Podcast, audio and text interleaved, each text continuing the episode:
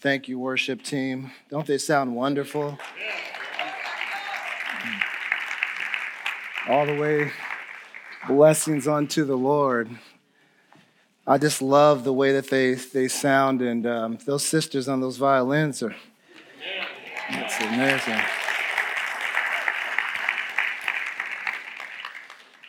Worship. Speak the name of Jesus. I, I don't know. I was blessed just now, just hearing that song, just looking at the words. Sometimes you just get lost and just look at the screen and what they're saying. And speak the name of Jesus over every situation. I just love it. I love it. Let's pray, and we're going to get right into what God has for us. Um, I am going to speak to you. I was going to speak to you today from the subject of love, but then and perhaps I'll get back to that later this summer. Um, but today I just want to talk to you about access, access affected, access to Jesus, getting to Jesus. We're going to be in Mark chapter 2. Let's pray. Father, we thank you, Lord, for today. Thank you for your goodness, grace, and your mercy. We thank you, God, that you are a God that heals, a God that loves, a God that forgives. God that strengthens. And we're so grateful for you today, Lord. Father, we pray, Lord, uh, over this message, Lord, I pray, Father, that everyone who hears it, God, that it would fall on good ground, not be choked, not be withered, but that it would be applied and it would be encouraging to each and every one of us, God. In your name we pray. Amen. Amen. Amen. So, this is a story known by many. Um, it may be new to some, um, but as you all know, truth is applied to all of us. And so, follow along with me. I'm going to be in Mark chapter 2. We're going to be looking at verses 1 through 12 in the Gospel of Mark. Mark chapter 2, verses 1 through 12. If you have your Bibles with you, open those, your Bible apps. And if not, no worries, look at the screen. It says a few days later, when Jesus entered again into Capernaum, the people heard that he had come. They gathered in such large numbers that there was no room left, not even outside the door. And he preached the word to them. Some men came bringing in to him a paralyzed man, carried by four of them. Since they could not get him to Jesus because of the crowd, they made an opening in the roof above Jesus by digging through it and then lowered the mat the man was lying on. When Jesus saw their faith, he said to the paralyzed man, Son, your sins are forgiven. Now, some teachers of the law were sitting there thinking to themselves, Why does this fellow talk like that? He's blaspheming. Who can forgive sins but God alone? Immediately, Jesus knew in his spirit that this was what they were thinking in their hearts. Isn't that something? God knows what we're thinking in our hearts. Hmm, he anticipates. Why, why are you thinking, thinking these things? Which is easier to say to this paralyzed man, Your sins are forgiven, or to say, Get up, take your mat, and walk? But I want you to know that the Son of Man has authority on earth to forgive sins. So he said to them, I tell you, get up, take your mat, and go home. He got up, took his mat, and walked out in full view of them all. This amazed everyone, and they praised God, saying, We have never seen anything like this. As this chapter begins, Jesus has already performed several miracles. If you look at uh, the book of uh, Mark, you'll know just in chapter 2 alone, there's five controversial uh, events that happen. This is the first of five. In chapter 1, the text says that the whole city had gathered at Peter's house to see Jesus and that Jesus would not publicly enter a city, probably uh, due to the crowds. Chapter 2 begins as a continuation of this theme, and Jesus is speaking to the crowds, and they were so large around him that there was only standing room. I think there's a, one of the things I, I love when you think about standing room. I, I love the Bible because when you think about some of the things that they say, then you can relate it to what we're doing today. Um, I remember when standing room first came out, uh, when it came to games. I thought that was the oddest thing. I do not want to stand for three hours um, just to see my team. Now, maybe if you, you know, I might hang out where the food's at and find the screen. That I can do that for three hours. Got to be careful there too. But, um, but standing, standing for three hours. Well, however, Jesus didn't do things like everyone else did things. So the result of their faithfulness may be that the crowds, you know, not, crowds are not a bad thing at all, but it should be a result and not a goal, right? But they're in uh, Capernaum uh, which is the home of Simon Peter. Simon Peter. Now, this city was Jesus' base of operations. Remember, he, he operated out of this Galilean, his Galilean uh, ministry out of this place. It was a very large city, so think about San Francisco um, on the northern shore of the Sea of Galilee. So the paralytic is being carried on a bed or a small couch. Uh, I'm going to refer to it as a cot today. Um, so probably with a friend on each corner of it. So imagine some four of his friends carrying him. Imagine a cot, one on each corner. Palestinian homes would have been accessible uh, to someone during the roof. So, so they're carrying him. They can't get in the front door. And then, you know, there's these little uh, homes. So you can't think about the roofs that we have in our house. You think about a real sort of short roof, and there were some stairways to go around. So that's the way it was in, in those Palestinian homes. So the houses were low, usually with an outside stairway. Um, the roofs were tiled and they were covered with like uh, mud and plaster. So if you think about like a bird, um, if you ever seen a bird's nest on the side of a building, uh, that mud and that pla- sort of plaster like material. So the four men had to drag the cot up the stairs, pull up the tiles, and dig through all of that. The hole would have been large enough, if you think about that, to get the cot through. So even if he was like, you know, a little wee man, um, you know, he, it would still be a, a pretty big, uh, a pretty big size. I'm thinking about Zacchaeus, by the way. Um, so the people below notice, with debris falling on them as they tried to listen to the words of Jesus. So you imagine if we're standing in here right now and all of a sudden you just start to see little things just sort of come down. Would you really be able to focus on the word of God? No, it doesn't tell us who the owner was, but it was thought to be Peter. So whoever it was, I'm sure that they were tempted to, to go off.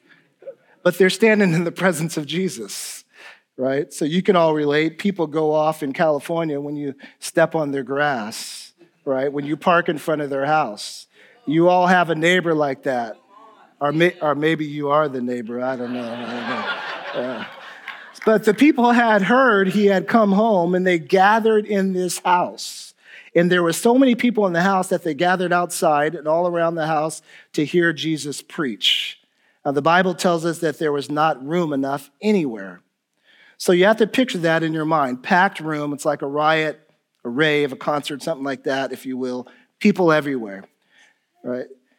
Um, I remember one time um, experiencing that. My, my parents took me to um, a festival, and I think only because I was, um, the, you know, the youngest in the house, and I would, you know, I would have to, they would have to take me. Everybody else got to do what they wanted to do. But they took me to this festival, and uh, it was a it was a jazz and blues festival. And at that age, you know, I'm a young teenager. Um, jazz and blues, uh, you know, but I get there and I, and I realize it was actually one of the best times of my life, even though there were crowds everywhere. You could not move, there were people standing.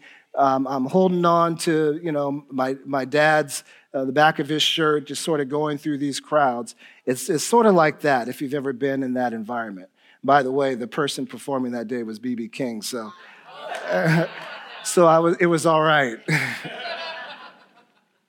But they're in this place and they're, um, they hear the, you know, they hear all these things going on. Um, and they're here in this poor Californian's house. These four men walk up carrying the paralytic. And, and I can just imagine him sort of saying, Excuse me, sir. Excuse me, ma'am. A little push, a little nudge. And you would think that when they walked up, people would just sort of start to move to the side, right? That's what we would, well, that's what I would do in, in this type of situation. If someone's coming, uh, someone who is hurt or elderly, you just sort of move out of the way. However, as one uh, scholar said, sometimes hearers get in the way of seekers. And they all seemed to care about was Jesus for themselves, not worried about letting anybody else in who may need him or who do not know him. They don't know it, but their faith and action will end up affecting the outcome of this man's life. In this case, the man's access is being affected. So I think if each of us can relate, we, we affect the outcomes of many different things, right? What do we do sometimes as people? We, we ignore God. We show favoritism. We don't love our neighbors. We drive in the carpool lane when it's just us. Anyone thankful for FasTrak? That saved me a ticket. No, I, just threw that one in there. But our, our faith and our sin can affect so many different things in our lives. That's why back in chapter 1, Mark 15, read it, uh, Jesus says, Repent and believe in the good news. Why? Because we're affected by sin. We're affected by our own sin, and we're affected by the sins of others. If you have given your life to Christ, you know this well because you know that He died for your sins. He died so that that broken relationship between you and Him would now be mended. So there's a much bigger problem than this man's paralysis. He has a broken relationship with God. Sometimes you and I are asking for what we want. God, heal me. God, take this thorn away. And God is standing by us saying, but you need to have your sins forgiven. You need to get right with me, in right relationship with me, in alignment with me. And he's sitting there with his arms open and he says, I want you to know I forgive your sins. Come to me, be with me, know me. I want to show you who I am in your life. Hebrews 10 17, I, I love it. He says, he says, Their sins and their lawless acts I will remember no more. Wiped, clean, gone you know, in Bible times, people believed that suffering and sickness were associated with sin. And you know what Jesus says in John chapter 9? He wanted to correct his disciples' thinking. He says, so as they were talking, he, he sees a blind man, uh, who's a man who's been blind from birth. And, he, and they asked him, his disciples, his disciples said to him, so, so Rabbi, tell us, who sinned, this, this man or, or his parents? And look what Jesus says neither. This was done so that the works of God might be displayed in him. In him. Church, what are you dealing with? Is it possible that it's so that through your faith, access might be affected and the work of God might be displayed in you? Perhaps that's the reason that God has you going through what you're going through?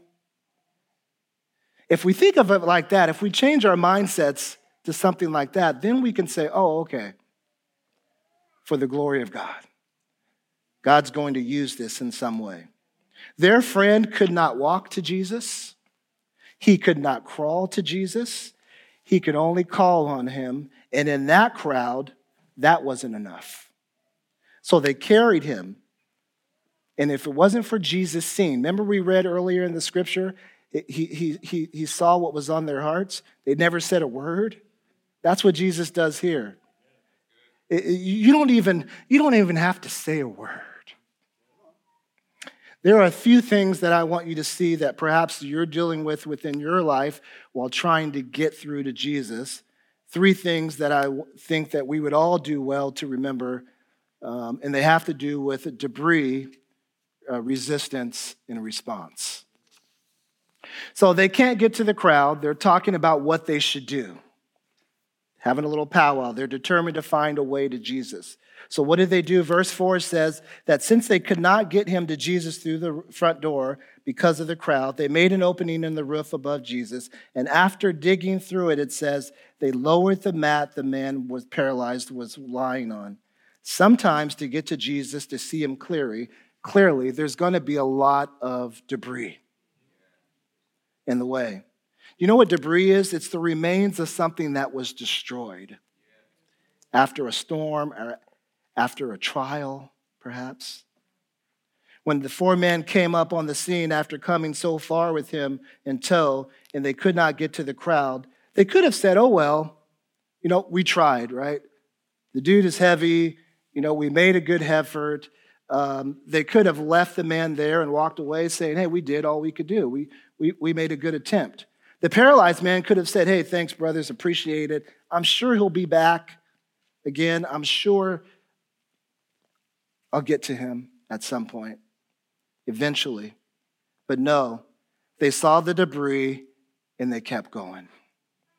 And for you and I, when we see the debris of our lives, of past things that have gone on, you keep going. A marriage gone bad? Speak to you who are divorced. Perhaps you're on your, your second marriage. And maybe that debris from the first one is still coming with you. Maybe it's a thorn in your flesh that's popping up its head whenever you've made progress. Maybe it's an old way of thinking. Do you know how much we can change in the way? Just like them, God, God, Jesus had to show them that their thinking was the problem, the way that they're thinking about things. How about a person who seems to push all your buttons, causing you to decide to say and do things that are outside of who you really are? We all have those that try to come up. I'm sure the man on the cot is thinking, in light of the misconceptions of the people of that day, that his suffering is somehow related to some sin he committed some time back. And that's the reason why the door was blocked, the front door the debris of his thinking getting in the way, he's thinking, oh, my chances are done. It's over, maybe another time. Yet these men were resilient. What would it look like if we stopped saying we tried our best, we did our best, instead of just going tenaciously after Jesus? Pushing aside the things that have gone wrong. What if we instead say, oh, no, that's not working? All right, God, I believe. Uh, let, me, let me try this. Oh, that's not working. God, I believe. Uh, that, that's not working either. This failed, this disappointment, this other thing. God, I believe. God, I believe. God, I believe. I believe in you. I trust in you. What if, it, we, if we just went at life like that? Let me try something else. I hit this wall. I know that you are the answer. Is he the answer? Hopefully, He's not our second, He's not our backup plan. He is the answer. He's the answer to your guilt. He's the answer to your depression. He's the answer to your sadness. He's the answer to your finances. He is your answer. In verse 5, when Jesus saw their faith, he said to the paralyzed man, Your sins are forgiven. Hold up. I'm sure he's saying there, wait a minute, wait a minute, wait a minute, wait a minute, wait a minute, wait a minute. Great, my, fin- my sins are forgiven, but I can't walk. All right. That's a loaded question. So, does that mean that when I come boldly to the throne on behalf of, you know, if you think about that, his sins being forgiven, Jesus says that when Jesus saw his, his friend's faith, they say that your sins are forgiven. So, he saw his friend's faith it didn't say that he saw the man's faith. He said, do you, see, do you see where the body of Christ is in this verse? He saw his friend's faith. He saw those he was in relationship with. That's why you have to be in a relationship with somebody. You can't be all by yourself. You can't be trying to work that thing out all by yourself. It won't work. But he saw his, their, his friend's faith and he said, I'm going to forgive your sins. So, what does that mean? When I come boldly to the throne on the behalf of my barber, behalf of my siblings, behalf of my neighbor, behalf on behalf of my coworker. Jesus takes that into account. That if I exercise my faith, he'll move like he moved here. That's what it says. Short answer is yes. Jesus is interrupted, and we know how interrupting goes. I mean, if you, if you, if any of you had a parent um, that if you just walked up while they were in conversation with another adult and just started talking, would that go, that would not go well for some parents, right? I, I know there's others who were just like, "Oh, Johnny, you're so still, just stop," you know. But but no, do you see that I'm talking to someone right now? So what do you say, right? You teach them in that moment, right?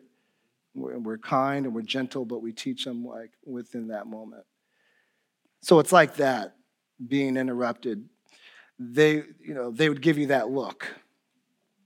I don't know if you guys, anyone had a parent that would just give you the look. That was good enough, right?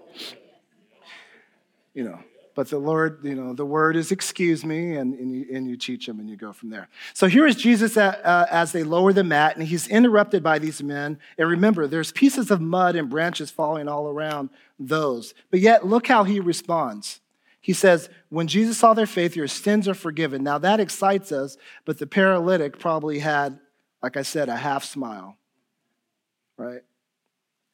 My sins are forgiven, but he had that look on his face like when somebody gives you a dessert and tells you it was specially made because there's no sugar in it. Right? And you're like, what's the point? So I see the paralytic saying, Thank you, but can you see me? I can't my, move my legs. I need to be healed. God is meeting a need, brothers and sisters, that he doesn't know he has. He tells the paralyzed man, Your sins are forgiven. But up until this point, none of those men said anything to Jesus. It was not their words, it was not their persuasion, persuasion. It was not that they had anything that would please God in, in which they could say or do at that point. But it was Jesus showing his authority to forgive sins. It was their faith. He saw their faith and it is their sin that grieved him because he is holy and although he could do all things for other for this man and he could heal him and he could do whatever he wanted that wasn't his primary concern. His primary concern today for you and I and for him back then is not what he can do for you but what he wants to do in and through you. He's more concerned about what's going on inside in the second half of the verse, is the, the teachers of the law were sitting there thinking to themselves, why does this fellow talk like that? He's blaspheming. Read it. He's, re, he's speaking with contempt about God. Who can forgive God? Who can forgive sins but God alone? So the scribes now see the authority on display, but what do they do? It didn't fit their concept. Remember, we talked about thinking? It didn't fit, fit their concept of how they thought about things, of their concept of forgiveness. So they're here, sitting here thinking in their hearts, and, and Jesus says, Why are you thinking these things? Which is easier for you? Which is easier in this situation? To say to this man, Your sins are forgiven, or to say, Get up and walk? Our first word that I want you to remember today that would do well for us is distress.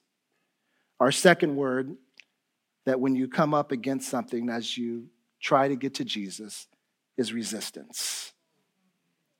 Resistance. They met resistance. They, had, they, they were met with this resistance of these religious leaders.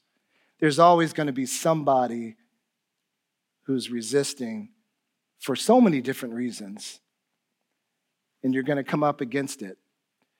But God is there with you, and He sees you, he understands you. He knows what's going on in your heart. He knows you.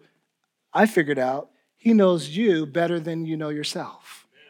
He knows me better than I know myself. He is a God who made me, He is a God who made you, and we have to take that into account. God, you know better. Your word knows better. So Jesus' question is important because if you say your sins are forgiven, well, there's no real way to measure that, is what he's trying to say in this passage. Yet, if I say get up and walk, we're going to be able to see that. But if he was to say your sins are forgiven and get up and walk, and the man walks, if he heals the man and he forgives the man, well, what? He's clearly God.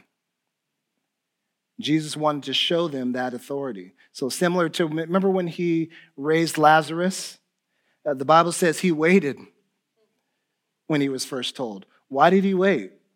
Because he wanted to make sure that you and I, and that them back then, knew without a doubt that he was the one who did it. And that's why sometimes in your life, he's going to wait. And you're sitting there waiting and you're wondering, when is this thing going to happen? Lord, you see what's going on. It's going, uh, can I say that? It's going to hell in a, hell, in a basket. Yeah. I'm just trying to think of that. you know, it's just going wrong. And what do you do in those moments? He sees it. He's working something out, right? And we're, we're sitting here look like life is over. If you don't show up, I'm waiting. This is this is can be a complete disaster. Yet he knows you. He knows you well. So the scribes have not said a word. Remember, Jesus in spirit discerned what they were saying. Four friends have not said a word. The paralytic has not said a word. Nobody has spoken except for Jesus. So pay close attention to that fact. And now he tells the paralyzed man on the mat to, st- the mat to stand up and walk home. The man moves he rises from the mat, and everyone is in amazement as he walks by. The third word for which we're trying, when we're trying to get to Jesus, that I want you to remember is our response. Seeing healing was done by the prophets, right? So some prophets were able to heal, but Jesus, being able to forgive sins and heal, showed that he was com- completely and totally, without a doubt, God. And so he experienced both. So, how is our response?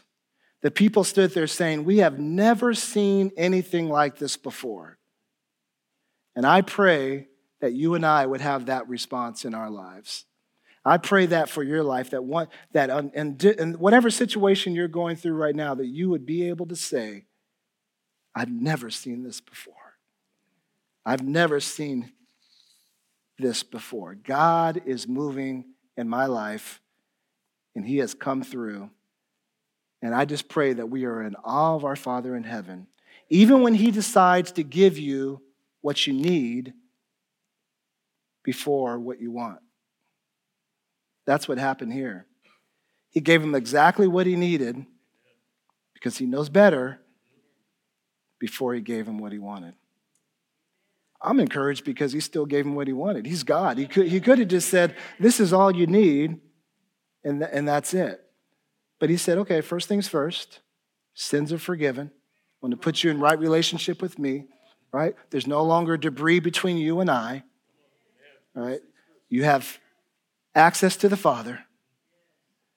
You're in relationship, most important. And then, okay, yeah, that healing thing, mm, no problem. Get up and walk. Yeah. So you thought it was so crazy, and, he, and God, within an instant, can do whatever He wants to do in your life. He can change that thing, but He first wants right relationship with you. May you be affected by the people in your life, and that that would be your testimony, and that would be my testimony. I've never seen anything like this before. Stand with me.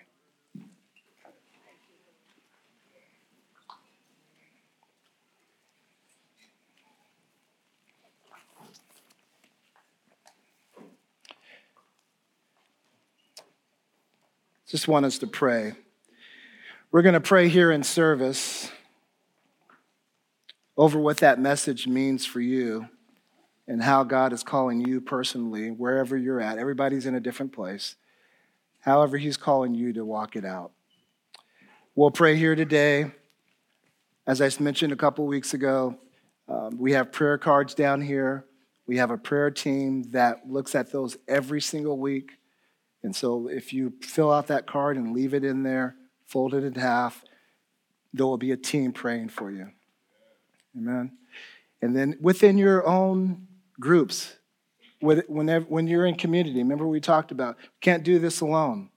Wherever you're at, with whoever you're with, whether you're meeting with one person every week or you're meeting with a group of people, whatever it may be, you weren't meant to do it by yourself. All right, let's bow our heads. Father, we just want to thank you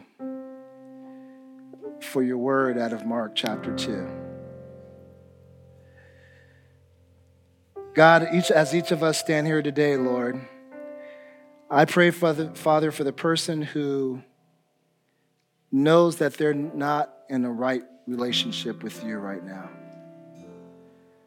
There's debris in the way, there's resistance in the way,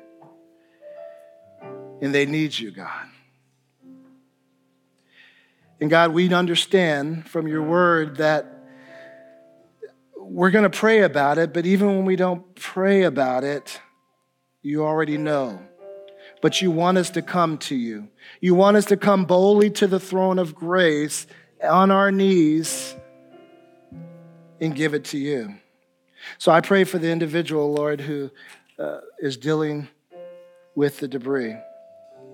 I pray, Father, for the for those, Lord, who uh, have opposition.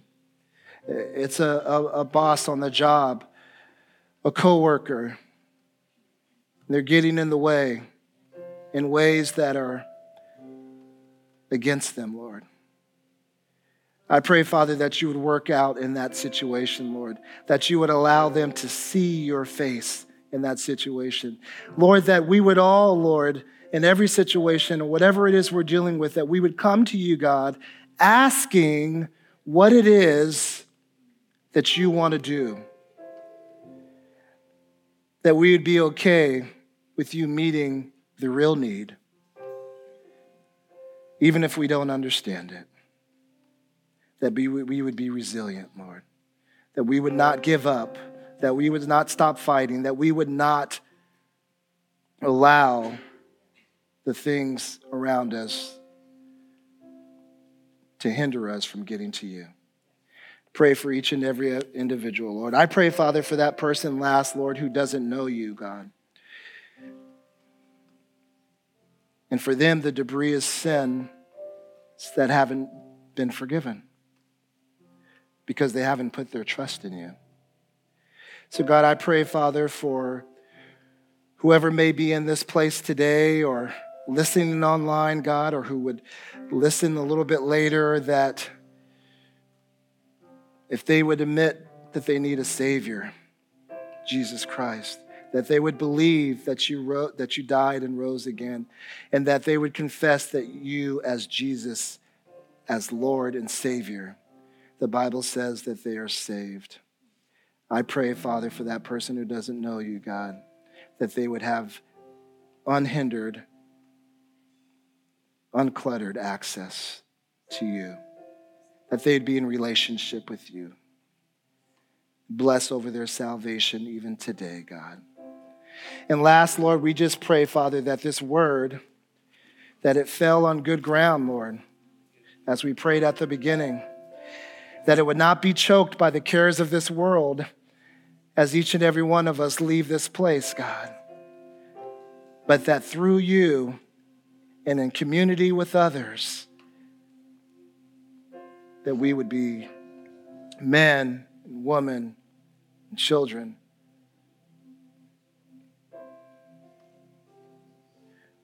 who are blessed by you. God, we love you. God, we praise you. God, we adore you. We speak, as the song we sang earlier, Jesus over everything. In Jesus' name we pray. Amen. Amen.